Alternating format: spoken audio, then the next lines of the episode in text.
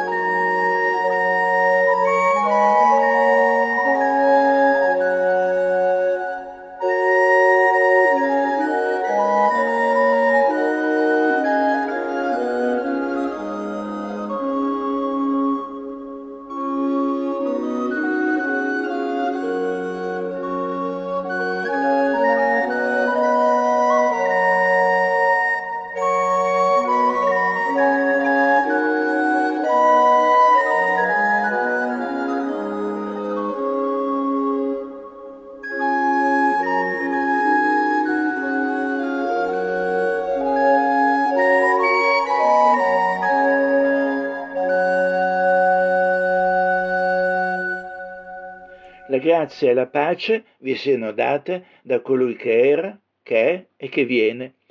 È così che Dio stesso nella Bibbia definisce se stesso. Io sono l'alfa e l'omega, dice il Signore Dio, che è, che era e che viene, l'Onnipotente.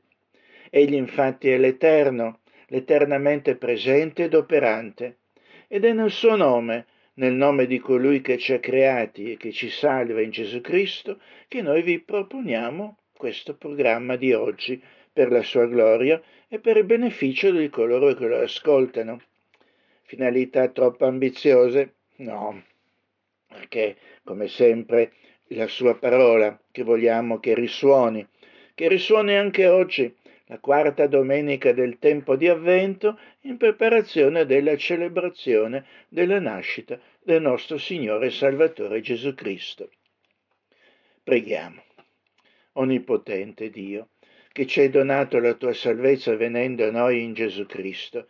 Benedici questi momenti di riflessione e di preghiera che ti offriamo e rafforza mediante esso la nostra comunione con te. Per Gesù Cristo, benedetto in eterno. Amen.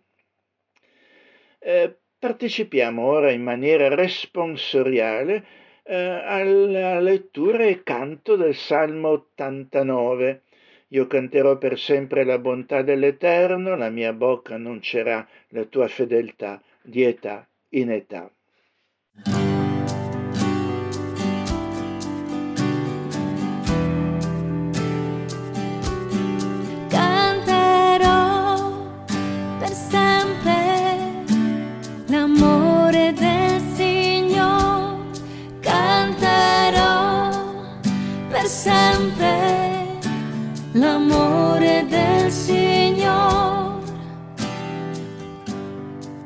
Canterò in eterno l'amore del Signore. Di generazione in generazione farò conoscere con la mia bocca la tua fedeltà. Perché ho detto, è un amore edificato per sempre. Nel cielo rendi stabile la tua fedeltà. Canterò per sempre l'amore del Signore. Beato il popolo che ti sa acclamare.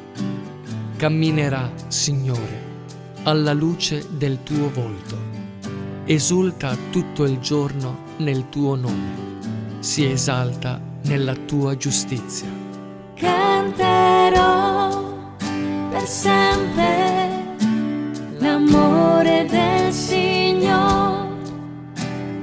Perché tu sei lo splendore della sua forza e con il tuo favore innalzi la nostra fronte. Perché del Signore è il nostro scudo, il nostro Re, del Santo di Israele. Canterò per sempre l'amore del Signore. Canterò per sempre l'amore del Signore. L'episodio evangelico della visita che i magi, i magi dell'Oriente rendono a Gesù bambino è ben noto. La sua notorietà però, come accade, ci fa spesso mancare di comprendere il suo senso ultimo, il suo messaggio di fondo, così come l'Evangelista ce l'ha trasmesso. Oggi lo analizzeremo. Lo troviamo nel capitolo 2 di Matteo e ne scopriremo l'immutata rilevanza. In che modo Dio ci parla tramite quel racconto? Lo scopriremo dopo un canto cristiano.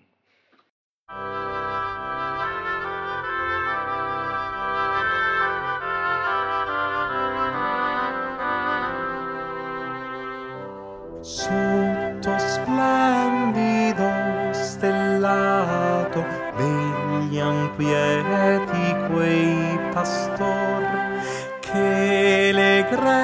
greggi han radunato e fan guardia intorno a lor.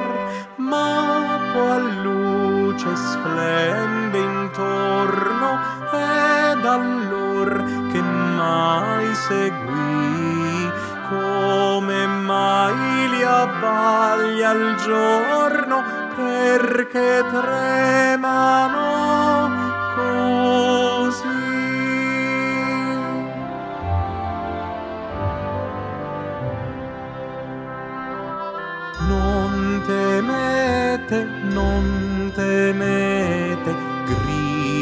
un angelo ai pastor. Grande gioia voi avrete. Oggi è nato il salvator oggi è nato il fanciullino. È fra noi l'Emanuel egli è nato poverino che ha fatto terra e ciel.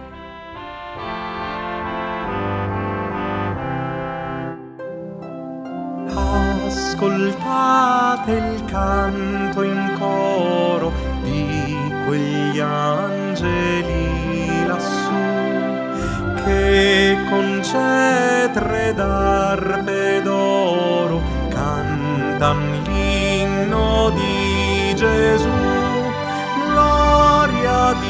Negli alti cieli, sulla terra pace e amor. Egli dona ai suoi fedeli grazia, pace gioia al cor.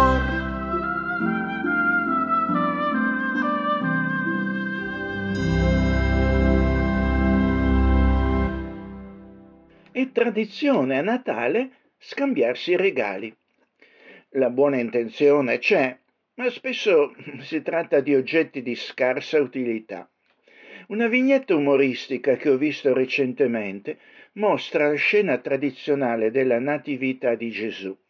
Dopo, subito dopo l'arrivo dei magi, sapienti d'Oriente, che portano a Maria e Giuseppe i loro doni, cioè oro, incenso e mirra, si presentano tre donne, tre donne con i loro doni, cioè pannolini, latte in polvere e uno stufato caldo di cibo per Maria e Giuseppe. Al che Maria esclama: Magnifico, grazie, questo sì, che ci sarà molto più utile. Già, che se ne facevano nella loro condizione di oro, incenso e mirra. Al di là della battuta, vorrei oggi analizzare il messaggio contenuto nel popolare racconto della visita dei magi d'Oriente, come ci viene narrato da Matteo all'inizio del capitolo 2 del suo Vangelo. È un racconto ben noto della tradizione natalizia, ma che proprio per questo rischia di essere banalizzato, facendoci sfuggire il senso preciso che l'Evangelista Matteo voleva darci attraverso quel testo, testo che soprattutto è e rimane anche per noi parola di Dio. Si tratta infatti di un messaggio rivolto particolarmente alle persone sapienti e istruite di questo mondo. In che modo? Ascoltiamolo. Si tratta appunto del testo che troviamo in Matteo al capitolo 2 dall'1 al 12. Essendo Gesù nato a Betlemme di Giudea, all'epoca del re Erode, dei magi d'Oriente arrivarono a Gerusalemme dicendo Dov'è il re dei Giudei che è nato? Poiché noi abbiamo visto la sua stella in Oriente e siamo venuti per adorarlo. Udito questo, il re Erode fu turbato e tutta Gerusalemme con lui. Radunati tutti i capi sacerdoti e gli scribi del popolo, si informò da loro dove il Cristo doveva nascere. Essi gli dissero, in Betlemme di Giudea, poiché così è scritto per mezzo del profeta. E tu, Betlemme, terra di Giudea, non sei affatto la minima fra le città principali di Giudea, perché da te uscirà un principe che pascerà il mio popolo Israele. Allora Erode, chiamati di nascosto i magi, si informò esattamente da loro del tempo in cui la stella era apparsa e mandandoli a Betlemme disse loro Andate, domandate diligentemente del bambino e quando lo avrete trovato fatemelo sapere affinché venga anche io ad adorarlo. Essi dunque, udito il re, partirono e la stella che avevano vista in oriente andava davanti a loro finché giunta al luogo dove era il bambino, vi si fermò sopra. Essi, vista la stella, si rallegrarono di grandissima gioia ed entrati nella casa videro il bambino con Maria sua madre e prostratisi lo adorarono e aperti i loro tesori gli offrirono dei doni, oro, incenso e mirra. Poi, essendo stati divinamente avvertiti in sogno di non ripassare da Erode, tornarono al loro paese per altra via.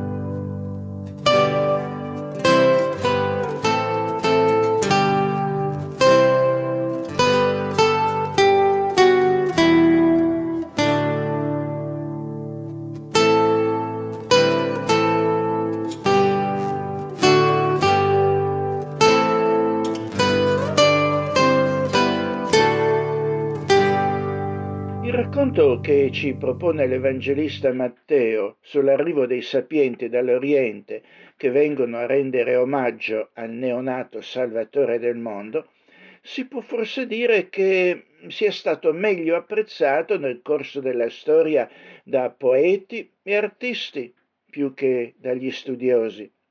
Questi ultimi infatti tendono a esaminare questo racconto per così dire al microscopio non cogliendone spesso il senso complessivo. Perché i poeti, gli artisti? Perché essi si avvicinano alle sacre scritture con meraviglia e affetto con il cuore. Lo studioso si avvicina alle scritture generalmente in modo sistematico e analitico, con la testa. Entrambi certo hanno la loro funzione, cuore e mente. Uno scienziato senza cuore però è come una macchina senza cuore, una sorta di intelligenza artificiale priva di sentimenti umani. Questo racconto illustra come il Cristo arricchisca tutti coloro che vengono a lui con il cuore, eruditi compresi. Quei magi, benché fossero in quel tempo come dei ricercatori scientifici, non cercavano infatti una conoscenza fine a se stessa, ma miravano a una conoscenza pratica che avesse potuto dare speranza al mondo.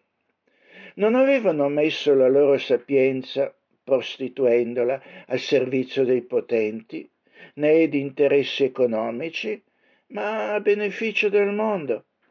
Per questo Dio concede loro di trovare la speranza del mondo il Salvatore Gesù Cristo. È così che essi, a differenza di certi loro colleghi limitati da pregiudizi e mossi solo da interessi privati, scoprono cose meravigliose e si rallegrano di grandissima gioia. Il racconto parallelo dell'Evangelista Luca pone la nascita di Gesù nel contesto degli, dell'accoglienza che gli riserva povera gente, povera gente in un ambiente umile, pastori, una stalla, eccetera. Matteo non ignora questo, ma mette in evidenza come quella nascita venga apprezzata pure da persone erudite e di grandi risorse, che non temono però di abbassarsi per trovare il Salvatore dove pochi lo andrebbero a cercare.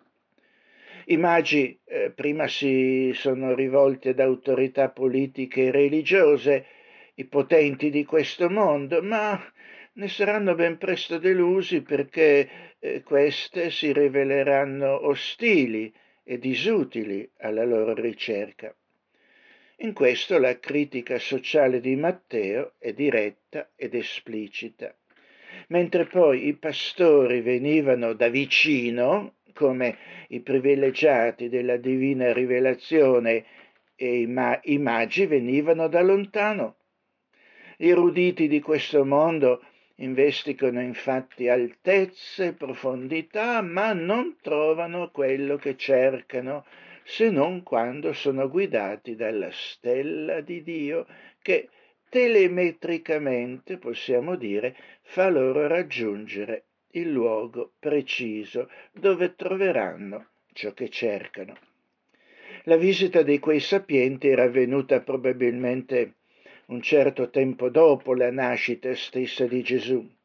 Maria e Giuseppe, mm, possiamo supporre, erano rimasti nelle vicinanze di Betlemme e vi avevano trovato casa affinché Gesù non fosse stato circonciso secondo la legge di Mosè e presentato al Tempio. Maria, Maria, la madre, aveva bisogno di tempo per riprendersi dal parto prima di recarsi a Nazareth. Questo però dà ai magi il tempo necessario per trovare l'oggetto delle loro ricerche, o come dice la scrittura stessa, affinché cerchino Dio, se mai giungano a trovarlo, come a tastoni, benché egli non sia lontano da ciascuno di noi. Atti 17, 27. La vicenda di Gesù, fin dall'inizio, comporta molti paralleli con quella dello stesso popolo di Dio e con Mosè. Matteo intende chiaramente farci notare questi paralleli. Tuttavia, dobbiamo ricordare questa differenza significativa. Mentre Mosè, sotto la direzione di Dio, salva Israele dalla sua schiavitù, Gesù salverà dai loro peccati non solo Israele, ma anche persone di altri popoli e nazioni, come i magi.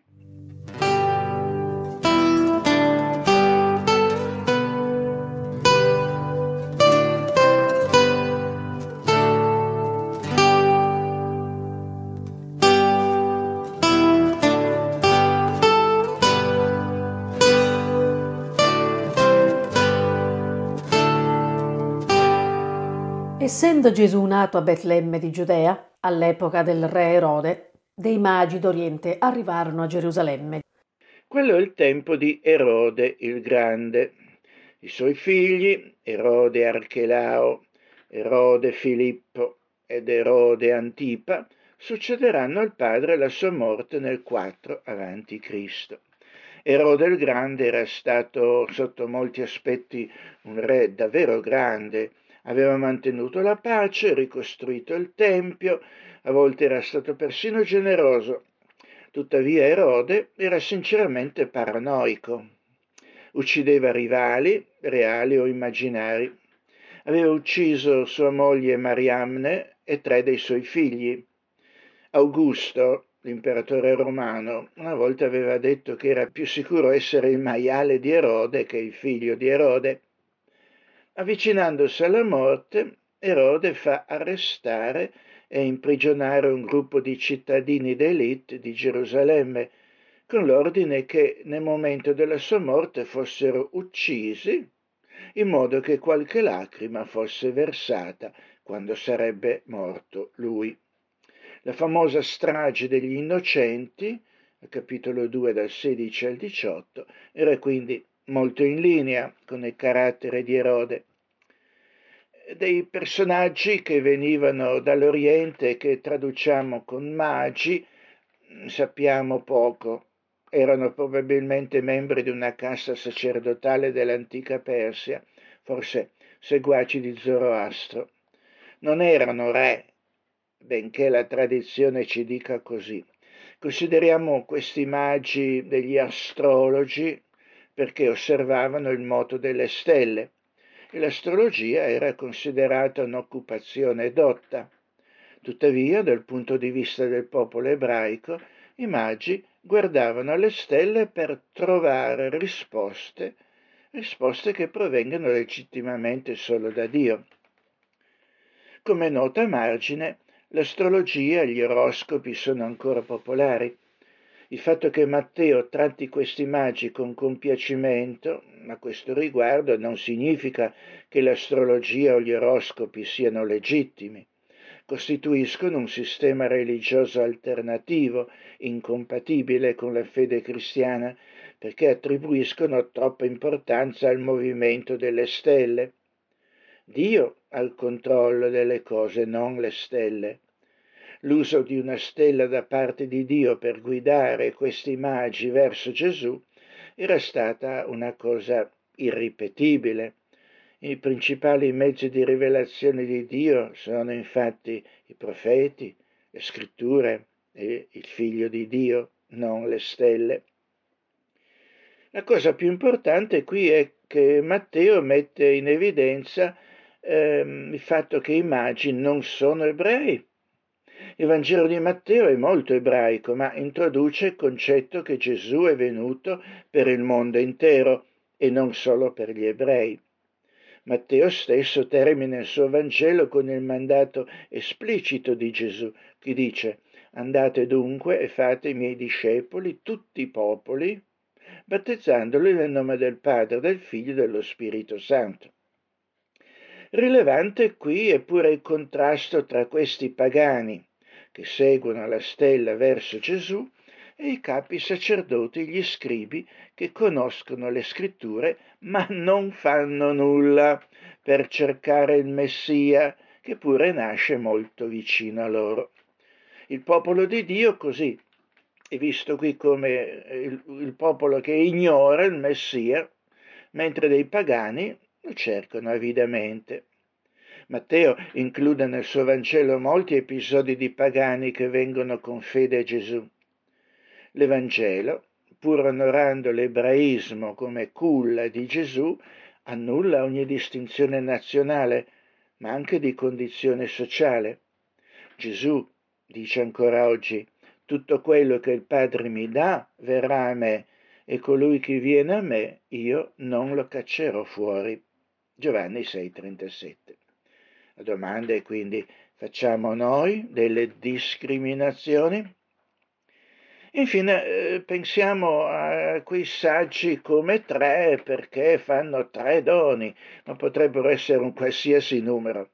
La tradizione li chiama Melchiorre, Gasparre e Baldassarre, ma quei nomi non si trovano nelle scritture, appaiono di fatto per la prima volta in un mosaico in una chiesa del VI secolo a Ravenna, in Italia. Dov'è il re dei giudei che è nato? Poiché noi abbiamo visto la sua stella in Oriente e siamo venuti per adorarlo. I magi pongono questa domanda alla corte di Erode, una mossa imprudente data alla reputazione di Erode di paranoia e di violenza, ma essi non lo sanno.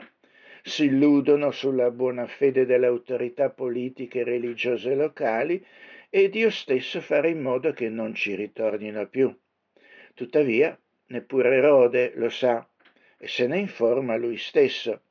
Erode se ne preoccupa perché non vorrebbe concorrenti in ogni caso, Matteo ritiene importante stabilire che Gesù è effettivamente il re dei giudei, il legittimo re dei giudei.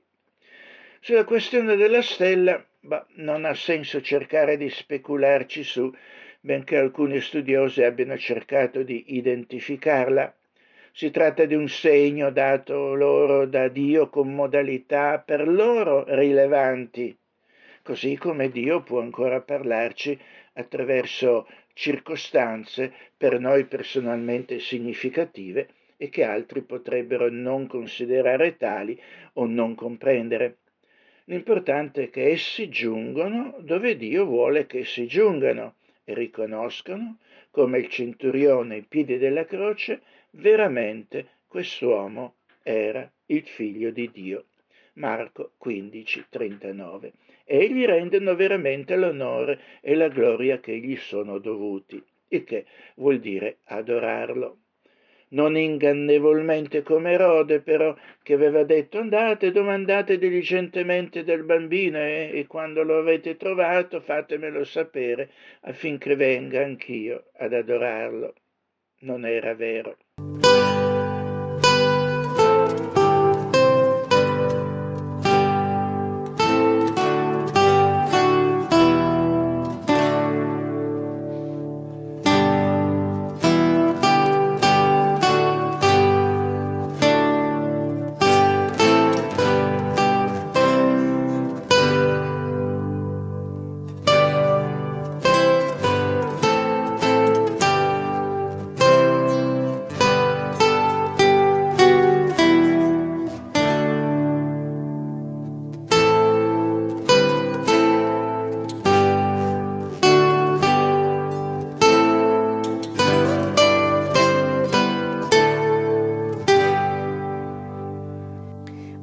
Questo, il re Erode fu turbato e tutta Gerusalemme con lui. Radunati tutti i capi sacerdoti e gli scribi del popolo, si informò da loro dove il Cristo doveva nascere.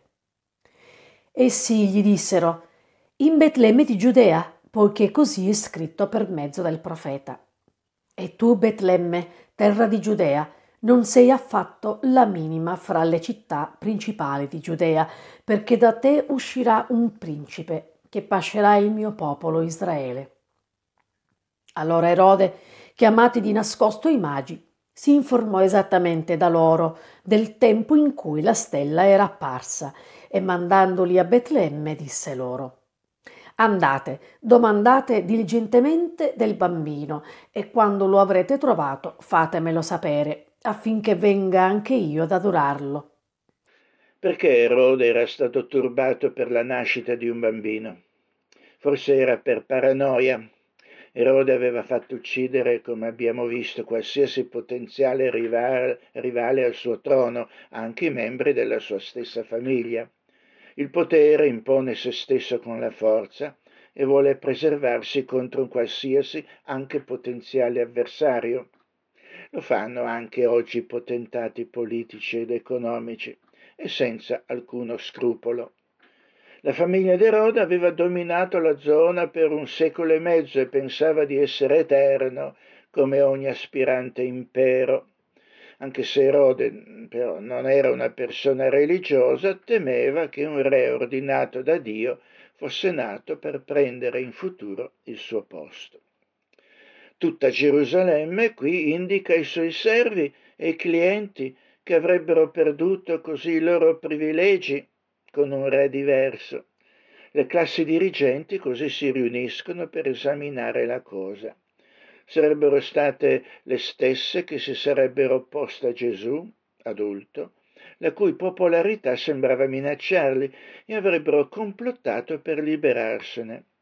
Vengono così consultati gli esperti, scribi e capi religiosi, per esaminare se vi fosse scritto nelle profezie qualcosa del genere. Dove sarebbe nato il Messia, vero re dei giudei? Anche le persone irreligiose consultano la religione perché magari non si sa mai. L'indicazione dei profeti parla però in effetti di Betlemme, patria della dinastia davidica. Allora era una cittadina di ben poco conto, ma l'indicazione era chiara. Matteo stabilisce non solo che i profeti avevano predetto la nascita di Gesù a Betlemme, ma anche che l'establishment religioso aveva motivo di capire di capire ciò che, ehm, ciò che sarebbe successo. Tuttavia non fa nulla a riguardo, anzi lo vorrebbe impedire. I magi stessi vengono consultati ed essi vedono nei movimenti degli astri che qualcosa di significativo stava per accadere. Indicazioni precise però sarebbero venute dalla consultazione delle sacre scritture. Per questo erano venute a Gerusalemme, centro del culto ebraico. Erode così li manda per investigare e poi tornare per riferirgli l'esito. Dice loro che vorrebbe condividere la loro gioia. In realtà vuole uccidere il bambino, il bambino che mette così in pericolo il suo trono.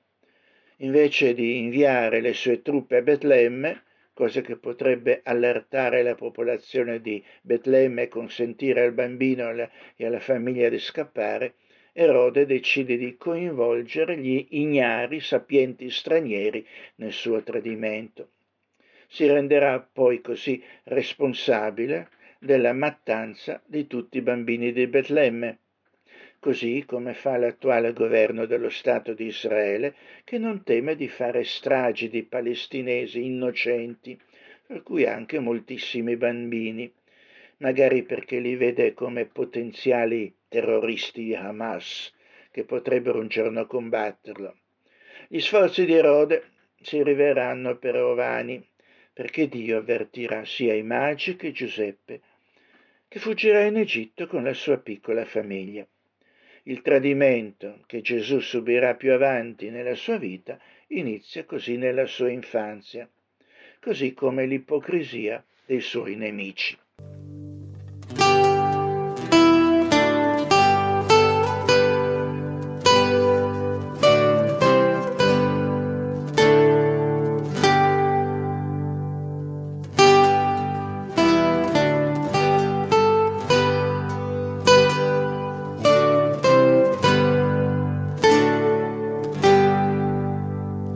Essi dunque, udito il re, partirono e la stella che avevano vista in oriente andava davanti a loro, finché giunta al luogo dove era il bambino, vi si fermò sopra.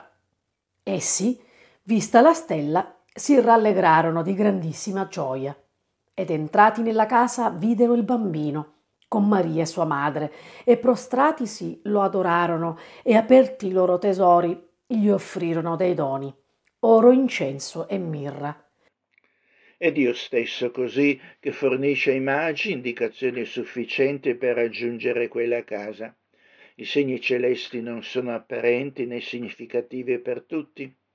Nella vita del figliolo di Dio, di chi è eletto alla grazia della salvezza, provvidenzialmente Dio fa cooperare ogni cosa al suo bene. Come dice l'Apostolo, Or sappiamo che tutte le cose cooperano al bene di quelli che amano Dio, i quali sono chiamati secondo il suo proposito. Erode e la sua corte a quell'annuncio sono spaventati perché temono chi potrebbe pregiudicare il loro potere.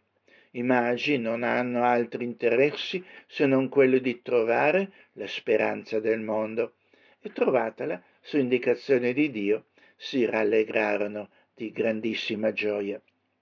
I magi non arrivano subito da Gesù dopo la sua nascita, è passato del tempo dalla sua nascita, alcuni studiosi dicono persino due anni.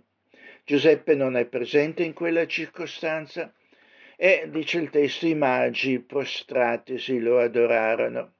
Essi si inginocchiano davanti a Gesù, anticipando il giorno in cui nel nome di Gesù si piegherebbe ogni ginocchio nei cieli, sulla terra e sotto la terra e ogni lingua confessa che Gesù Cristo è il Signore, alla gloria di Dio Padre. Questo in Filippesi 2 dal 10 all'11. I doni, I doni che portano sembrano strani per un bambino e sua madre, ci aspetteremmo ben altro e di più utile. Oro, incenso e mirra però parlano del futuro di Gesù. Sono doni profetici che annunciano il suo futuro ministero di re, sacerdote e profeta. L'oro è un dono degno di un re. L'incenso è usato nel culto del Tempio, un dono adatto ad un sacerdote. Il sommo sacerdote usava la mirra come olio per l'unzione. Veniva anche utilizzato per preparare i corpi per la sepoltura e Nicodemo porterà una miscela di alo e di mirra per preparare il corpo di Gesù per la sepoltura. Oro, incenso e mirra non sono solo regali costosi allora, ma sono anche portatili Molto presto un angelo dirà a Giuseppe di fuggire da Erode. Giuseppe non potrà prendere molti beni, ma potrà portare oro, incenso e mirra, magari da vendere lungo la strada e finanziare così il viaggio in Egitto. Forse questi doni sono il modo in cui Dio provvede al viaggio che li aspetta.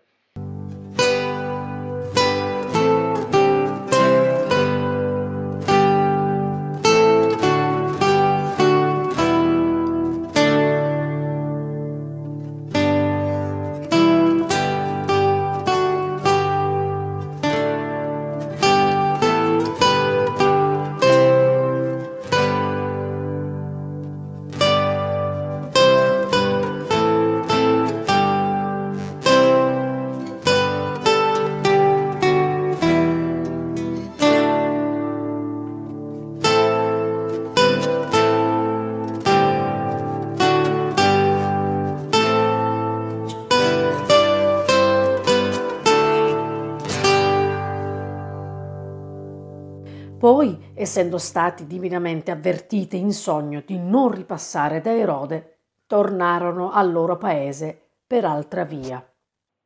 Per quanto ci provi, Erode non può far fallire il piano di Dio per la salvezza del mondo attraverso la persona, opera e insegnamento di Gesù. Gli erode di questo mondo non possono competere con Dio o con il popolo di Dio, non possono pregiudicare i propositi di Dio. Dio illumina questi sapienti magi riguardo all'intenzione di Erode, così essi evitano Erode sulla via di casa. Certo, le autorità politiche e religiose servono, devono essere anche rispettate, ma solo fino a un certo punto. Sono pericolose e la loro funzione deve essere ridotta al minimo come lo deve essere minimizzato lo Stato o le istituzioni religiose perché non abusino del loro potere, come spesso succede. I magi così ritornano al loro paese per un'altra via. In altre parole, non utilizzano il percorso previsto, ma scelgono un percorso alternativo, progettato per aggirare Erode e i suoi servi. Con Gesù e in Gesù qualcosa di decisivo è avvenuto per la storia umana e per ciascuno di noi. I magi non erano degli ingenui, dei creduloni, erano persone sagge e istruite che, abbandonando ogni pregiudizio e offrendo le loro conoscenze per dare speranza al mondo, erano venute da lontano per trovare Gesù, il futuro Salvatore del mondo. L'auspicio, l'auspicio che anche oggi persone sagge e istruite comprendano per grazia di Dio che Gesù è davvero il solo possibile Salvatore del mondo e che, confrontandosi con le sacre scritture, vengano a Lui con fiducia.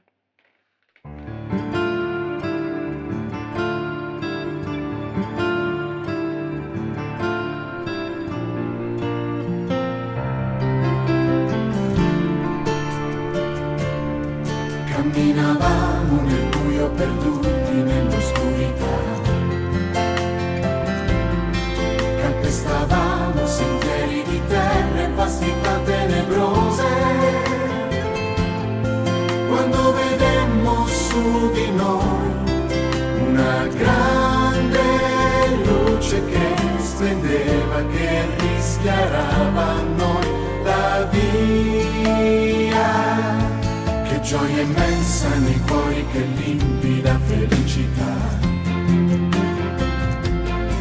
Perché tu spezzi, Signore, ogni sbarra, ogni catena, ogni gioco. E guerra più non ci sarà, non più il e l'oppressione per il tuo popolo,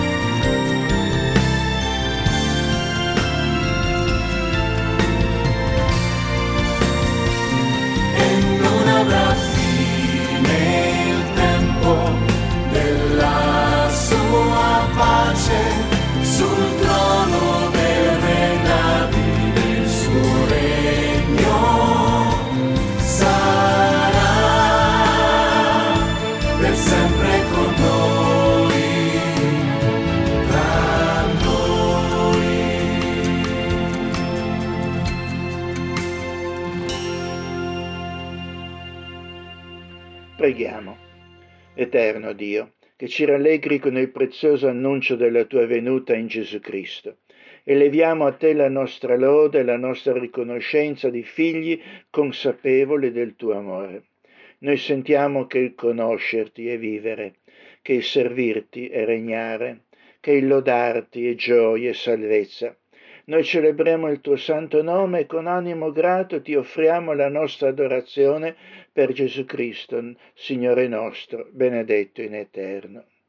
Padre Celeste, illumina con il tuo spirito il nostro intelletto, affinché possiamo comprendere maggiormente il mistero del tuo amore per la nostra umanità, il mistero della tua incarnazione. Dacci di poter intensamente gioire della tua presenza e insegnaci ad accogliere il tuo regno già ora nella nostra vita.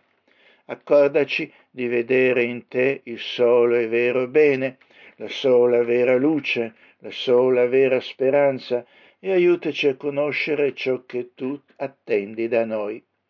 Per amore di Gesù Cristo, benedetto in eterno. Dio di bontà, intercediamo presso di te per tutta l'opera dell'Evangelo ovunque esso è annunziato. Sostieni con la potenza del tuo Spirito i ministri della tua parola e tutti i tuoi servitori. Ti preghiamo per la tua Chiesa, affinché tu le conceda di essere sempre più disponibile a servizio dei popoli.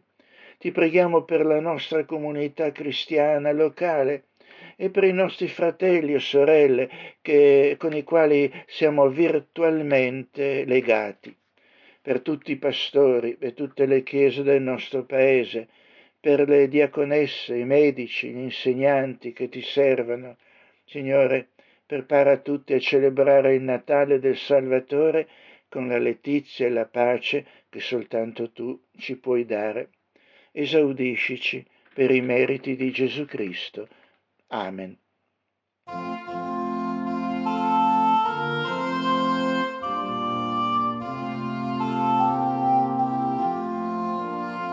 Con vivo e santo giubilo leviamo i nostri cantici, nato il fanciullino, promesso innanzi secoli, è giunto il Re divino che reca pace agli uomini. Su, leviamo il canto, nato il Redentor.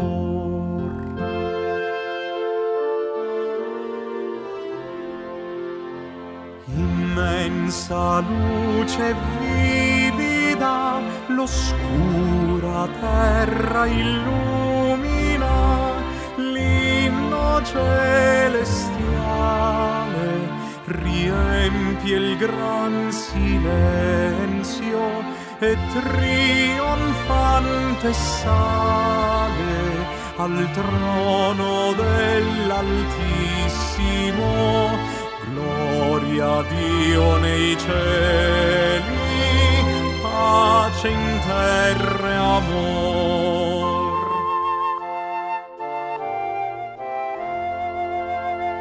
In qual rifugio misero con meraviglia attonita trovano il Messia i magi venerabili a lor mostrò la via d'un nastro il raggio fulgido adoranti mirra, incenso ed or.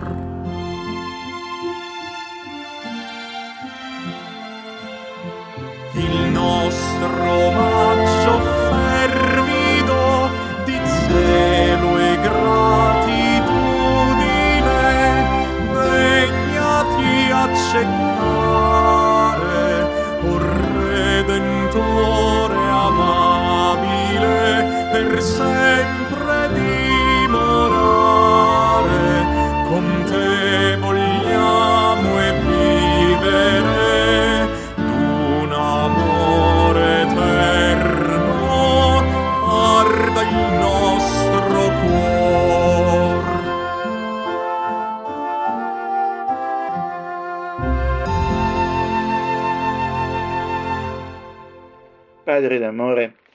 questi momenti di riflessione e di preghiera che ti abbiamo offerto oggi accrescano in noi il desiderio della tua presenza nella nostra vita.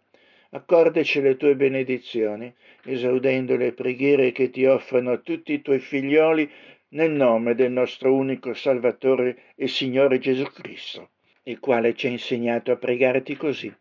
Padre nostro che sei nei cieli, sia santificato il tuo nome, venga il tuo regno, sia fatta la tua volontà in terra come in cielo. Dacci oggi il nostro pane quotidiano e rimettici i nostri debiti, come anche noi li rimettiamo ai nostri debitori. E non esporci alla tentazione, ma liberaci dal maligno, poiché tuo è il regno, la potenza e la gloria in sempiterno. Amen. Ricevete la benedizione del Signore, crescete nella grazia del nostro Signore e Salvatore Gesù Cristo, a Lui sia la gloria in sempiterno. Andate in pace, ricordatevi dei poveri e degli afflitti, e il Dio della pace sia con tutti voi, ora e sempre. Amen, Signore. Amen.